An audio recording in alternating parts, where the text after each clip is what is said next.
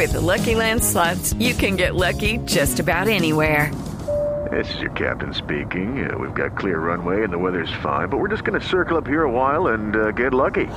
No, no, nothing like that. It's just these cash prizes add up quick. So I suggest you sit back, keep your tray table upright, and start getting lucky. Play for free at LuckyLandSlots.com. Are you feeling lucky? No purchase necessary. Void where prohibited by law. 18 plus terms and conditions apply. See website for details. Usted está en El Radar, en Blue Radio.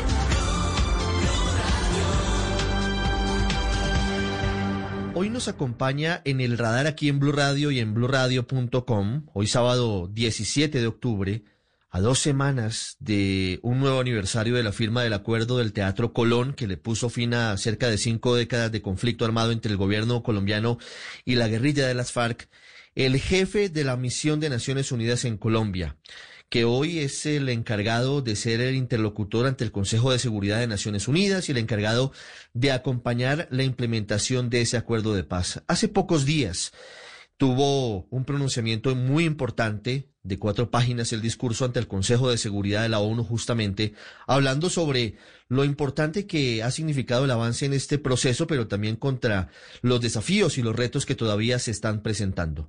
Señor Ruiz Masi, bienvenido al Radar en Blue Radio. Gracias por atendernos. Al contrario, muchas gracias por tenerme aquí con ustedes y un placer estar contigo, Ricardo, y con todos los editores. ¿Cuánto tiempo lleva usted ya en Colombia? Ya voy para cumplir dos años, ah, hacia final del año. Dos años, pasa el tiempo. ¿Y cómo le ha ido en estos dos años eh, analizando, mirando el proceso de paz, la implementación de este acuerdo de paz con las FARC? Mire, muy bien eh, nos, siempre nos, nos reconforta mucho y nos da mucha seguridad y certeza el hecho de que las partes están muy comprometidas con la implementación. Eh, ciertamente tenemos muchos retos por delante, muchos desafíos, pero la principal base para seguir trabajando, para seguir confiando, para es la voluntad de las partes, la voluntad del gobierno, la voluntad de FARC, para seguir cumpliendo cada de sus obligaciones, independientemente que unas avancen más rápido que otras, que unas a veces nos parecen eh, muy, muy difíciles, eh, pero confiamos en que esa, esa voluntad y esos avances graduales para un proceso que está planeado a 15 años nos permitirá seguir avanzando y Naciones Unidas seguir acompañando y asistiendo en lo que podamos esta implementación tan importante para Colombia y para la sociedad colombiana.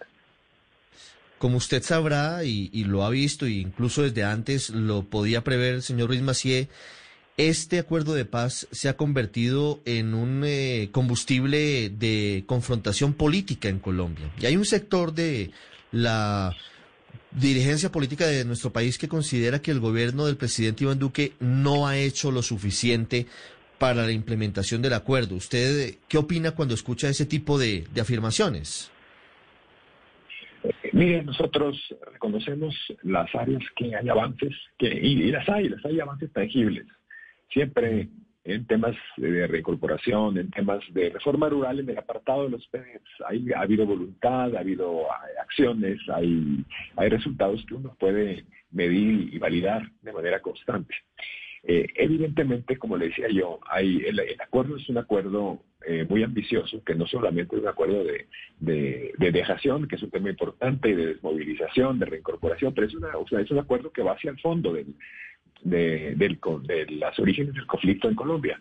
Y entonces, eh, por esa misma ambición, también tiene muchos retos por delante. Entonces, tener eh, las diferentes áreas del acuerdo avanzan de diferentes ritmos. Eh, pero nosotros confiamos que esta administración y las que siguen van a implementar, seguir implementando cada una de las áreas del acuerdo porque evidentemente nosotros estamos convencidos de que, la, de que es la implementación integral la que le va a dar a Colombia ese, ese, ese resultado que ambicionaba cuando se firmó el acuerdo. Y así que nosotros confiamos en que se ve, va a seguir, va a seguir implementando tanto el gobierno, pero también FARC, sus respectivas obligaciones. Sí. Señor Luis Macié, el presidente Iván Duque ha sido muy crítico de la JEP, de dientes para afuera, digamos, en los discursos políticos, eh, hablando ante el auditorio que es de alguna manera la base que lo eligió a él. Pero más allá del discurso, ¿usted hoy cree que el sistema de verdad, justicia, reparación y no repetición, que es tal vez el corazón del acuerdo de paz con las FARC, está garantizado? ¿Tiene su supervivencia garantizada? Sí, mire, eh, como bien lo dice, es, precisamente el sistema integral eh, eh, el corazón del acuerdo. el corazón del acuerdo porque refleja, materializa el hecho de que las víctimas están en el corazón del acuerdo. Y nosotros hemos notado avances en cada una de las tres entidades del sistema. La unidad de búsqueda avanza en esta tarea mm. difícil pero muy importante para las familias, para los seres queridos de las personas que, se consideran desaparecidas por el conflicto. Eh, la Comisión de la Verdad avanza con estos diálogos de reconciliación muy importantes para la sociedad. Y la JEP avanza en los casos que tiene abiertos, en los siete macrocasos y en otros eh, eh, procesos que tiene en curso y ha tenido resultados importantes próximamente se, se, espera que ya probablemente el próximo año ya empiecen a sancionar de los parámetros establecidos por el acuerdo a los distintos comparecientes eh, a, la, jurisdicción. Entonces nosotros reconocemos esos avances, evidentemente son instituciones nuevas que hay que tener esa, eh, todos, eh, dado el rol que, ellos desempeñan, evidentemente hay muchas expectativas de todo lo que se espera de ellos. Y, y así entiendo a veces las expectativas de diferentes actores nacionales colombianos pero eh, al mismo tiempo hay que reconocer ya los avances que se tienen y la importancia de seguirlos apoyando, la, la importancia de seguir respetando una independencia y autonomía sumamente importante para que esas entidades trabajen como deben de trabajar. Y nosotros estamos convencidos de que su papel y conforme vayan dando resultados, esto va a ayudar no solamente a la implementación del acuerdo en sí, sino finalmente eh, como entidades clave a la reconciliación de todos los colombianos. Sí, esa autonomía de la que debe disfrutar el sistema de verdad, justicia, reparación y no repetición, señor Luis Macié, no está de alguna manera a veces minada por afirmaciones del presidente de la República, de sus ministros, de integrantes del gobierno que critican decisiones de la JEP, que la ponen en aprietos en decisiones serias o le dicen cómo debe actuar? Mire, eh, cuando se trata de decisiones judiciales, y eso lo puede decir uno como ciudadano de cualquier país de que uno sea, uno siempre puede estar eh, a favor o en contra de la decisión. Lo más importante, independientemente de lo que uno opine de la decisión judicial, es el respeto a la decisión judicial, porque son ellos los que se encargan de impartir justicia y, parte de un Estado de Derecho es precisamente respetar esa, esas decisiones o bien cuando son cuando hay otras instancias, apelar a las instancias superiores si uno quiere hacer algún tipo de apelación jurídica. Pero lo importante es no, eh, no estar de acuerdo o a favor de una decisión, sino respetarla independientemente de, esa opinión personal de uno. Y eso es lo que uno espera, de, evidentemente, de tanto de gobernados como de gobernantes.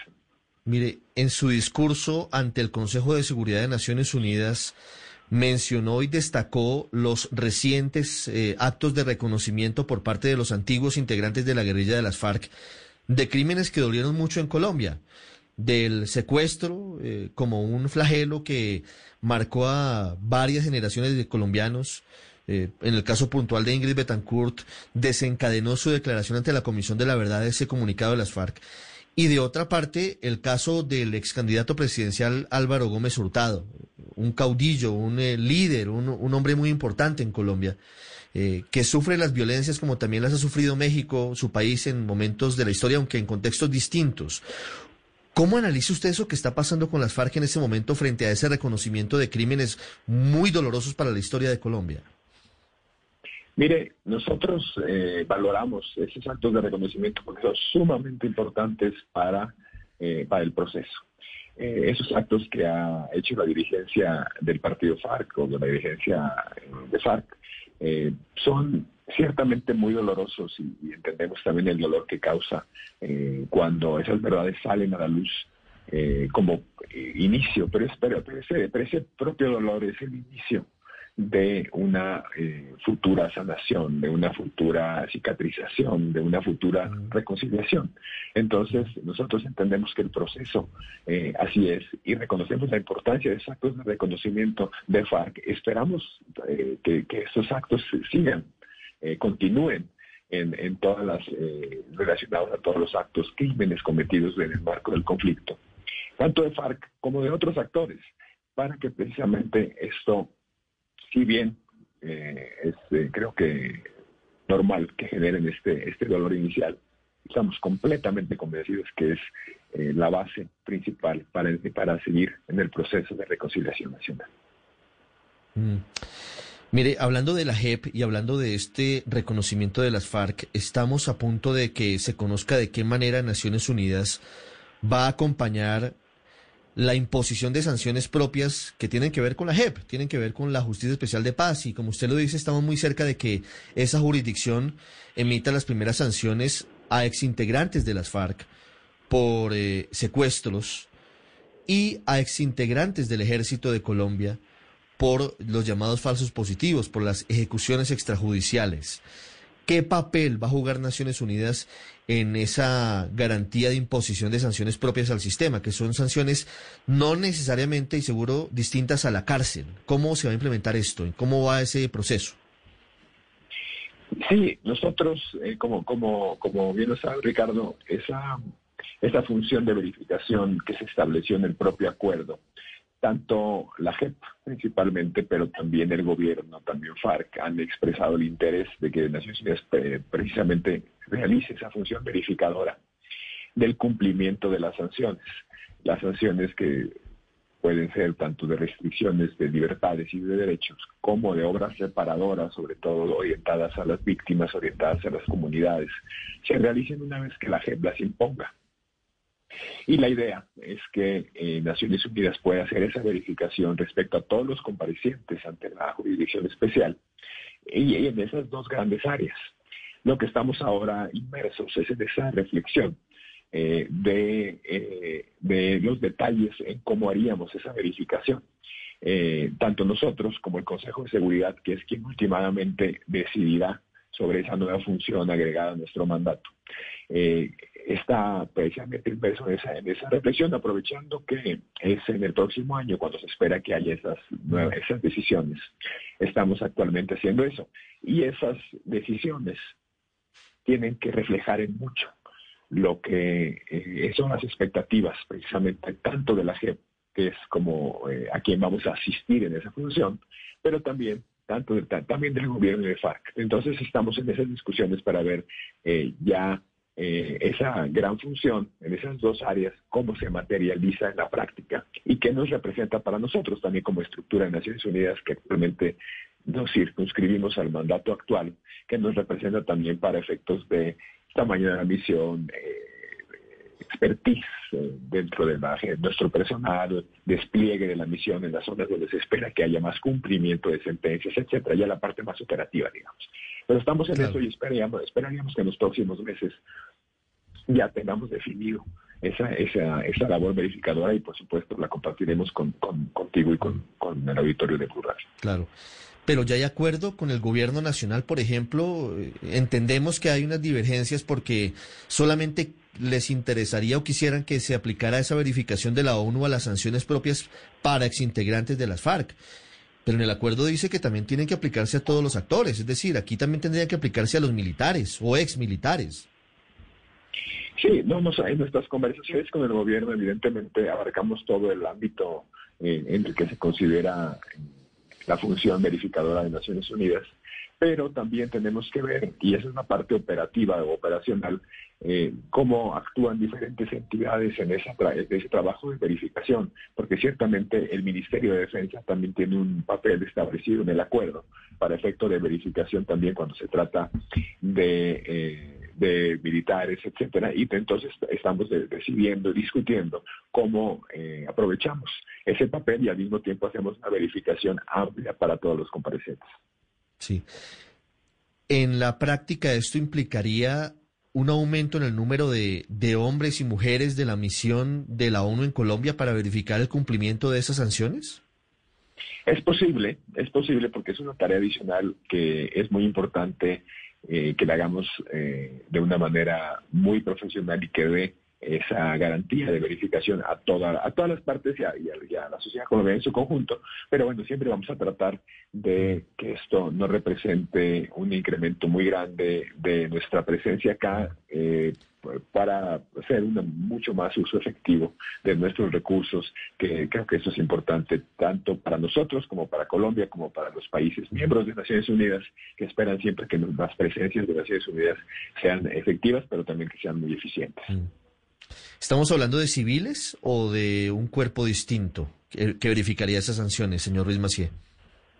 Siempre, siempre de civiles, de civiles. Nosotros siempre tenemos una, una, una composición eh, que es básicamente con personal civil internacional, personal civil nacional y observadores internacionales eh, civiles, eh, de, de, origen a veces militar, a veces de origen policial por el expertise, pero hechos civiles en la práctica para efectos de su presencia aquí. Así que eso, eso no se alteraría, digamos, por, por un nuevo mandato. Mm.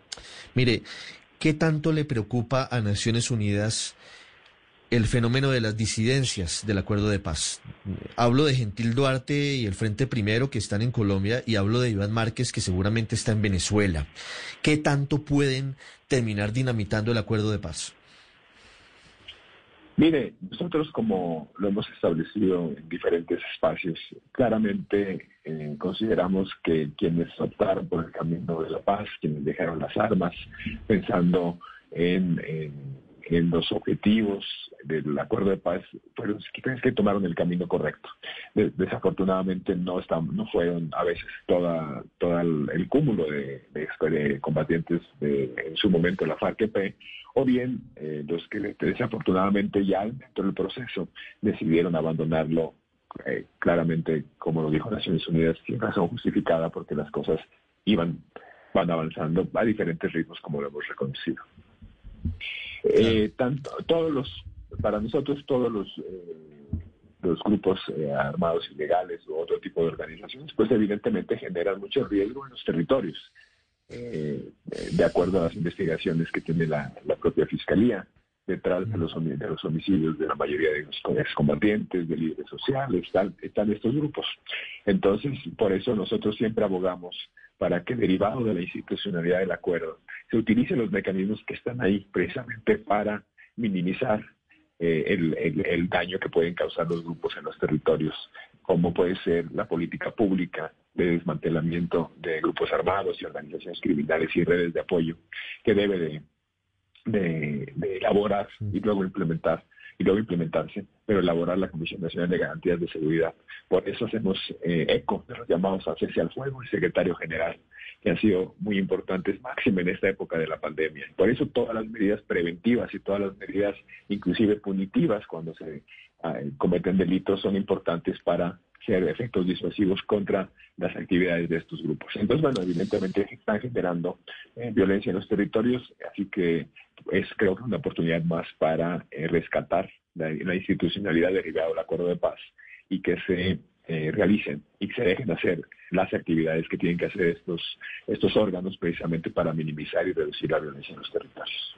Hacemos una pausa y ya regresamos para seguir hablando. Hey guys, it is Ryan. I'm not sure if you know this about me, but I'm a bit of a fun fanatic when I can. I like to work, but I like fun too. It's a thing. And now the truth is out there. I can tell you about my favorite place to have fun. Chumba Casino. They have hundreds of social casino style games to choose from with new games released each week. You can play for free anytime, anywhere and each day brings a new chance to collect daily bonuses. So join me in the fun. Sign up now at ChumbaCasino.com. No purchase necessary. BGW. Void were prohibited by law. See terms and conditions. 18 plus. Con Carlos Ruiz Macié, jefe de la misión de la ONU en Colombia para la implementación del acuerdo de paz. Ya regresamos a El Radar en Blue Radio. Macié, hay muchas preguntas todavía en el tintero. ¿Hay alguna fecha estimada para un acuerdo con el gobierno y las FARC? frente al mecanismo de vigilancia de veeduría de los eh, de las penas que imponga la JEP? No, no la hay. Eh, esperamos que sea que sea en los próximos meses, precisamente para que si se piensa que la JEP puede empezar a imponer sanciones en el transcurso del 2021, digamos hacia la mitad del 2021, nos gustaría que fueran los próximos meses precisamente para preparar muy bien nuestra actividad y eh, tener ya todo el despliegue de la misión en los lugares donde los tenemos que tener para hacer una, una verificación desde el día uno que haya sanciones para algunos de los comparecientes. Mire, mucha gente en Colombia que vive fuera de las grandes ciudades está preocupada porque pensó que el acuerdo de paz iba realmente a silenciar los fusiles y acabar con la muerte violenta en sus territorios. Y eso lamentablemente no ha sucedido en algunas partes. Ustedes documentaron ya, según leí en su informe, al menos 42 masacres que se han cometido en el 2020 en el país. ¿Qué es lo que está pasando? ¿Ustedes cómo analizan ese fenómeno y de qué manera se podría, de alguna manera, buscar que se controle? Mire, la, respuesta estructural y es eh, algo que creo que nosotros como Naciones Unidas, pero que también gobierno y creo que la mayoría de los sectores del país están de acuerdo, es la presencia estructural, la presencia integral del Estado en los territorios. Al final del día, eh, cuando usted describía que empezaba la implementación del acuerdo y se desmovilizó eh, FARC y empezó la dejación de armas, etc. Desde ahí empezaba una etapa en la cual el Estado gradualmente iba a hacer su, incrementar su presencia en los territorios, primero con fuerza pública y después con otras instituciones de carácter civil, etc. Esta sigue siendo la respuesta estructural necesitamos que el avance de la presencia estatal cada vez eh, sea mayor, particularmente en estos territorios, eh, de todo tipo, de, temas de seguridad, pero también de temas de desarrollo, oportunidades económicas, eh, educación, salud, etcétera. Es por ello, inclusive, que los avances que se pueden lograr en materia de derechos es muy importante dentro del acuerdo, porque ellos es, llevar desarrollo a esas áreas de conflicto, a esas áreas de acompañadas de otro tipo de presencia estatal. Entonces, esa es, esa es y sigue siendo la respuesta estructural a este, a este tema. Es una respuesta de largo aliento, no es fácil, no es rápida, pero es la respuesta estructural. Y en tanto llegamos a esa época, a esa, etapa, a ese, a ese momento en el cual eh, eso ya genere una reducción de violencia más estructural, vuelvo a repetir, ahí es cuando de aquí a ahí es que hay que seguir incrementando las medidas tanto preventivas como las disuasivas por medio de la persecución para los, los autores materiales e intelectuales de delitos que se cometen contra las comunidades. Sí, hay un combustible de toda esta violencia, eh, señor Luis Macié, y, y, es el narcotráfico, es indudable, es eh, el aumento en las hectáreas cultivadas de hoja de coca en el país. Eh, que para algunos es una consecuencia negativa del acuerdo, porque cuando se estaba dialogando en Cuba, las FARC, eh, directa o indirectamente, pues eh, les dijeron a las comunidades de zonas de influencia que podían dedicarse a aumentar el número de hectáreas de cultivos ilegales porque luego vendría una negociación para su sustitución con el gobierno nacional. Y hoy Colombia lamentablemente no ha podido ganar la guerra contra las drogas, que es un fenómeno global, pero que hoy es un combustible de, la violencia en nuestro país. ¿Qué se puede hacer en el marco del acuerdo de paz para que cambie esa realidad para miles de campesinos en Colombia, sobre todo en las zonas en las que dejaron las armas las FARC? Sí, mire, ahí el, programa de sustitución de cultivos voluntario, el PENIS, es, es, una, es, una herramienta muy importante, es, el elemento central ante el cual digamos que eh, el acuerdo apostaba y sigue apostando para efectos de sustitución y para efectos de buscar una forma alternativa de vida a ese campesinado que, se ha, que, ha, que ha dedicado eh, su, vida a esos, eh, desafortunadamente, a veces por no tener otras opciones, a, los cultivos ilícitos. Y ahí, si bien reconocemos que se avanzó en el pago por la erradicación, que era la primera, digamos, elemento del programa, y con algunos retrasos, pero se avanzó después a la parte del mantenimiento de esas familias a través del estipendio, del sustento. La parte del cultivo alternativo todavía está muy, muy eh, poco avanzada. Y esa es la que le da realmente una alternativa de vida a ese campesino. Son cerca de 100.000 familias que firmaron esos acuerdos. Y nosotros reportábamos que tan solo el 2% ha recibido algún tipo de, de, de producto alternativo, de cultivo alternativo. Y las ventajas y las bondades del programa adicionalmente es que la tasa que, que replantan eh, el, cultivo cuando, se, cuando es el voluntario es menos del 1%. Entonces realmente es un convencimiento de las familias de tener esa otra opción de vida. Entonces, hay que avanzar en ese, en programa, hay que avanzar, hay que cumplirle a esas 100 a esas 100 mil familias en, en, su proyecto de vida alternativo para seguir avanzando. Nosotros en el informe anterior hacíamos ese, ese llamado para seguir avanzando y para darle recursos a este programa que es, como le decía, muy bondadoso, muy exitoso en su pronóstico por el tema de resiembra pero, eh, pero bueno, hay que hacerlo funcionar, ¿no? Entonces eso creo que es una muestra muy clara de lo que se puede hacer, inclusive en el futuro, ¿por qué no a mayor escala? Claro. Quisiera formularle una última pregunta, señor Ruiz Macié. Gracias por haber estado con nosotros. ¿Usted es optimista frente al futuro de la implementación del acuerdo, más allá de lo que significa impulsarlo? Leí su documento, lo escuché ante el Consejo de Seguridad y arranca con una visión optimista. Pero como lo hemos escuchado aquí, lo hemos visto en Facebook, en Blue Radio Colombia, los desafíos son muy grandes. ¿Usted es optimista de que este acuerdo finalmente saldrá adelante? Sí, yo soy, soy realista, pero soy muy optimista. Tenemos esa base, eh, como le decía al principio de esta entrevista, de la voluntad de las partes y los avances irreversibles. A veces se nos olvida todo lo que se ha logrado ya.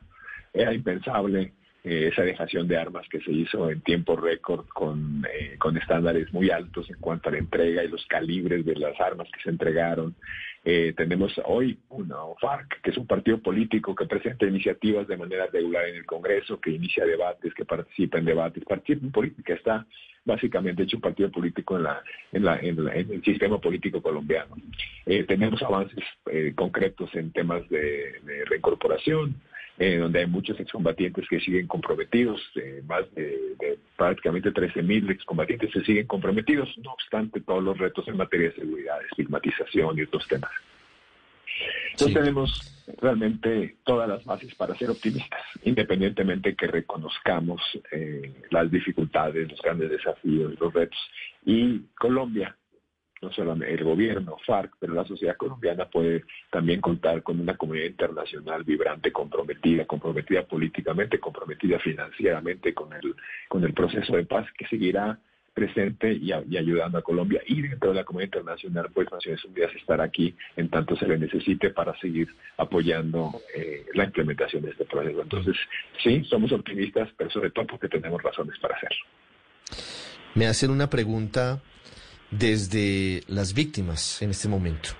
Y, quisiera preguntarle eh, cuál es su opinión frente a esto, porque es parte del acuerdo de paz, pero en buen colombiano, y yo creo que usted ya entiende la, la expresión, es un sapo muy difícil de tragar. Carlos Antonio Lozada es hoy senador de Colombia. Carlos Antonio Lozada fue el jefe de la red urbana Antonio Nariño de las FARC. Y reconoció recientemente que él dio la orden directa de matar a Álvaro Gómez Hurtado, al líder conservador que usted pues conoce y que entiende que marcó una época de Colombia y, y que marcó su asesinato pues una época muy difícil de nuestro país. Hay voces que están pidiendo que Carlos Antonio Lozada salga del Congreso, porque no entienden cómo con la misma cara que admite haber matado a un líder de, de la política colombiana, hoy esté sentado en una curul eh, al lado de los políticos contra quienes en algún momento empuñó las armas. ¿Cómo ve lo que está pasando frente a casos emblemáticos y simbólicos como ese?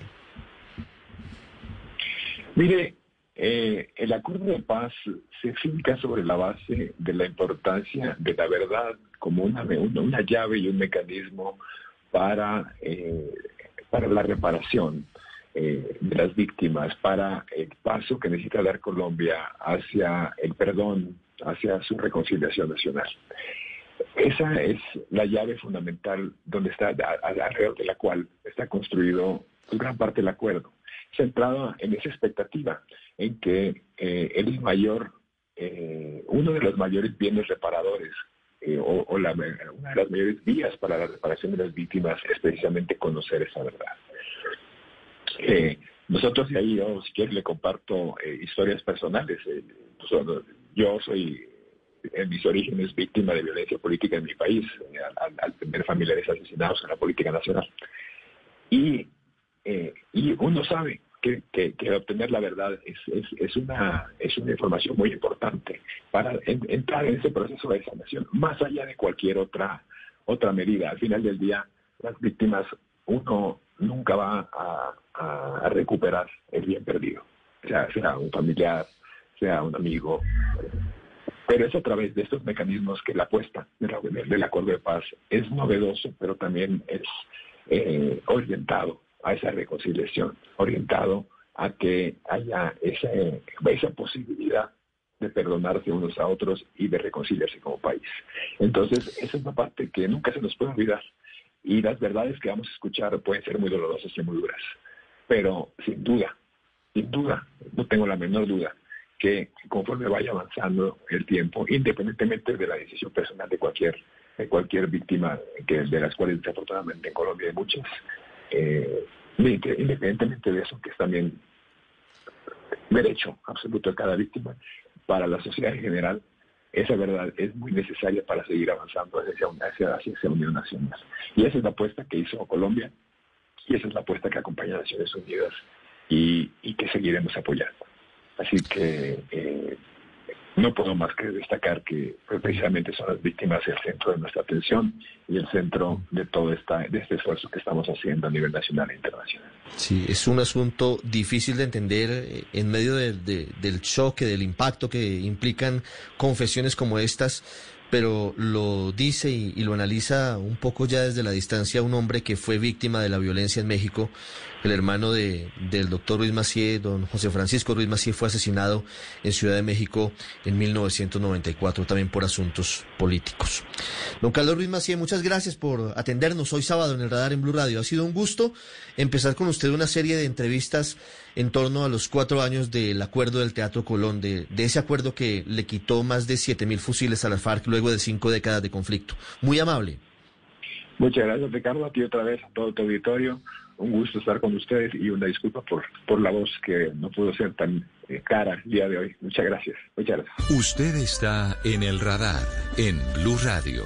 La semana que viene habrá noticia grande por la llegada de la minga indígena de al menos 10.000 personas a Bogotá. Hay algunos intentos fallidos de diálogo directo con el presidente Iván Duque. Han hecho un recorrido desde Cali hacia Armenia, han pasado por Calarcá, han llegado a la ciudad de Ibagué. El gran riesgo es que esto se convierta en un foco de contagio y de expansión del coronavirus. Uriel Rodríguez nos habla sobre la minga, sobre las reivindicaciones, sobre el trasfondo de esta problemática y de lo que viene, de lo que viene esta semana. Hey guys, it is Ryan. I'm not sure if you know this about me, but I'm a bit of a fun fanatic when I can. I like to work, but I like fun too. It's a thing. And now the truth is out there. I can tell you about my favorite place to have fun. Chumba Casino. They have hundreds of social casino style games to choose from with new games released each week. You can play for free anytime, anywhere. And each day brings a new chance to collect daily bonuses. So join me in the fun. Sign up now at ChumbaCasino.com. No purchase necessary. BGW. Void were prohibited by law. See terms and conditions. 18 plus.